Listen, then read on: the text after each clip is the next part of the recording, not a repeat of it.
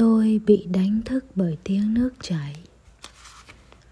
Một buổi sáng chói chang vừa ùa tới, Tôi chàng màng ngồi dậy. Cô Eriko đã ở trong bếp từ bao giờ? Quay lưng về phía tôi. So với đêm qua, Cô mặc một bộ quần áo giản dị hơn. Dậy rồi hả cháu? Cô ngoảnh đầu lại, Vẻ rực rỡ trên khuôn mặt. Càng nổi bật hơn Khiến tôi tỉnh hẳn. Vâng cháu chào cô. Lúc tôi nhổm dậy Thì thấy cô đang mở tủ lạnh, Vẻ mặt băn khoăn. Cô nhìn tôi và nói, Bình thường thì giờ này cô vẫn đang ngủ cơ, Nhưng tự nhiên thấy đói bụng quá. Thế mà trong nhà chẳng còn thứ gì cả. Cô sẽ gọi người ta mang đến. Thế cháu thích ăn món gì? Tôi đứng hẳn dậy, Để cháu nấu món gì đó cô nhé. Thật không?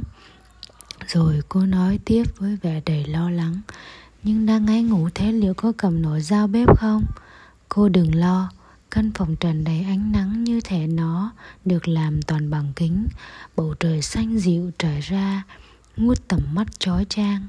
Niềm sung sướng được đứng trong căn bếp mà mình yêu thích, Làm tôi tỉnh táo hoàn toàn. Đúng vào lúc đó, tôi bất chợt nhớ ra rằng cô là đàn ông. Bất giác tôi nhìn sang cô, Một cảm giác ngờ ngợ Tựa như trận cuồng phong ảo đến. Lúc này, cô đang trải tấm nệm lên trên mặt sàn của căn phòng bụi bặm Và đè mùi cây cối trong ánh nắng. Thứ ánh nắng của buổi sáng đang rót xuống ấy và nằm sóng xoài xem tivi sao tôi lại cảm thấy ở cô sự thân thuộc đến thế? Eriko ăn món cháo trứng gà và salad dưa chuột của tôi một cách sung sướng buổi trưa trong không khí ấm áp của tiết xuân, tôi nghe thấy tiếng lũ trẻ đang nô đùa dưới sân chung cư. Từ bên ngoài vọng tới, Đám cỏ cây bên bậu cửa sổ được bao bọc trong cái nắng mặt trời dịu nhẹ, đang ánh lên một màu xanh tươi mơn mởn. Và những gợn mây mỏng manh, bảng lãng trôi dần về phía góc trời xanh nhạt đằng xa. Đó là một buổi trưa thành thơi và ấm áp. Bỗng nhiên tôi cảm thấy khung cảnh bữa sáng muộn màng cùng một người không hề quen biết này cho tới sáng qua vẫn chưa hề có trong tưởng tượng của tôi. Thật lạ lùng làm sao? Không có bàn, chúng tôi bày biện trực tiếp mọi thứ trên nền nhà rồi cùng ăn. Những chiếc cốc trong suốt dưới ánh mặt trời và màu xanh của thứ nước trà Nhật Bản lạnh bốt sóng sánh tuyệt đẹp trên mặt sàn.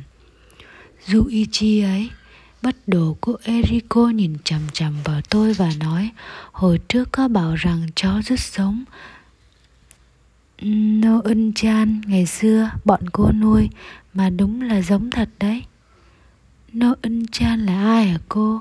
Là một chú cún Vậy à? Một chú cún Cả ánh mắt và cả mái tóc này đều rất giống. Hôm qua thật nhiên thấy cháu suýt nữa thì cô bật cười. Thật đấy. Thế à? Tôi cho rằng chắc là không có chuyện đó. Nhưng chú cún ấy là một con San bên nát thì tôi đến chết mất. Hồi nôn chan chết Suichi không nuốt nổi cơm. Vì thế mà nó mới coi cháu như người trong nhà. Cô không dám chắc đó có phải là tình yêu nam nữ không Cô không dám chắc đó có phải là tình yêu nam nữ hay không đâu nhé. Thế rồi bà mẹ ấy khúc khích cười Cháu cảm thấy vô cùng biết ơn cô và cậu ấy. Tôi nói Nó bảo bà cháu rất quý mến nó. Vâng, bà cháu quý Yuichi lắm ạ. À. Cậu chàng ấy à Không được nuôi nấng chu đáo nên còn nhiều khuyết Nhiều khiếm khuyết lắm. Khiếm khuyết? Tôi cười. Đúng thế đấy. Cô nói với nụ cười mỉm non thật đúng như một người mẹ. Không ai hiểu nào nổi cảm xúc của nó cả. Nó thì hờ hững đến kỳ lạ với mọi mối quan hệ xã hội. Nói chung là còn nhiều điều chưa ổn. Nhưng gì thì gì cô muốn nó trở thành một con người dịu dàng, nên ra sức nuôi nấng, dạy dỗ nó với tâm niệm ấy. Mà cậu chàng xem ra cũng hiền đấy chứ phải không cháu vâng điều đó thì cháu có nhận thấy cháu cũng là một cô gái rất hiền dịu Cô mỉm cười, Là phần đàn ông trong con người cô cười, Trông thật giống nụ cười rụt rè của những kẻ đồng tính nam ở New York mà tôi thường thấy trên TV. Nhưng cô lại quá mạnh mẽ so với bọn họ. Sự hấp dẫn đang tỏa ra từ một vùng sâu thẳm trong cô đã đặt cô vào số phận này. Tôi cảm thấy nó như một như một thứ mà cả người vợ đã mất. Cả người con trai và cả bản thân cô cũng không sao có thể ngăn lại được. Nỗi cô đơn lặng lẽ mà sự hấp dẫn đó chứa đựng đang thấm sâu vào con người cô cô vừa rôm rốp nha dưa chuột vừa nói, ở đây cháu cứ tùy thích nhé.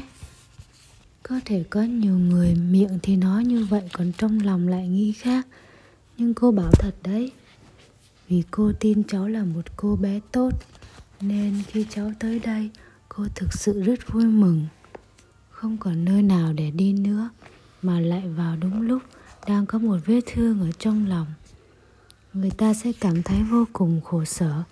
Cháu cứ yên tâm ở lại đây, được không nào? Cô nhấn mạnh và nhựt và dường như đang nhìn sâu vào trong mắt tôi. Cháu sẽ gửi cô tiền phòng đầy đủ ạ. À. tôi gắng gượng nói mà như có cái gì đó nghẹn nghẹn ở trong lồng ngực. Xin cô cho cháu ngủ lại đây cho tới khi nào cháu tìm thấy chỗ ở mới thôi nào, cháu không phải khách sáo thế đâu. Bù lại thi thoảng nấu cho cô món cháo là được rồi. Cháo cháu nấu ngon hơn của duy chi nhiều. Cô cười. Sống với một người già làm tôi luôn cảm thấy sống với một người già làm tôi luôn cảm thấy bất cảm thấy vô cùng bất an. Cả những lúc khỏe khắn khỏe khỏe khoắn thì càng đúng như vậy hồi tôi còn ở với bà, tôi chưa bao giờ nghĩ tới điều đó. Chúng tôi đã rất vui vẻ bên nhau, nhưng giờ đây ngẫm lại, tôi mới thấm thía nhận ra. Bất cứ lúc nào, tôi cũng luôn lo sợ bỏ bà tôi sẽ mất. Mỗi khi về đến nhà, bà tôi sẽ chạy ra từ căn phòng kiểu nhật có để chiếc tivi bà bảo, cháu về rồi đấy à. Những hôm về muộn, tôi thường mua thêm một ít bánh ngọt đem về tối nào ngủ ở ngoài hay đi đâu chỉ cần xin phép bà một câu thôi là bà sẽ không hề giận dữ bà tôi bao dung như thế đấy hai bà cháu tôi hoặc vừa ăn bánh ngọt với cà phê hoặc với trà Nhật Bản, vừa xem tivi cứ như thế, cùng ngồi bên nhau một lát trước khi đi ngủ.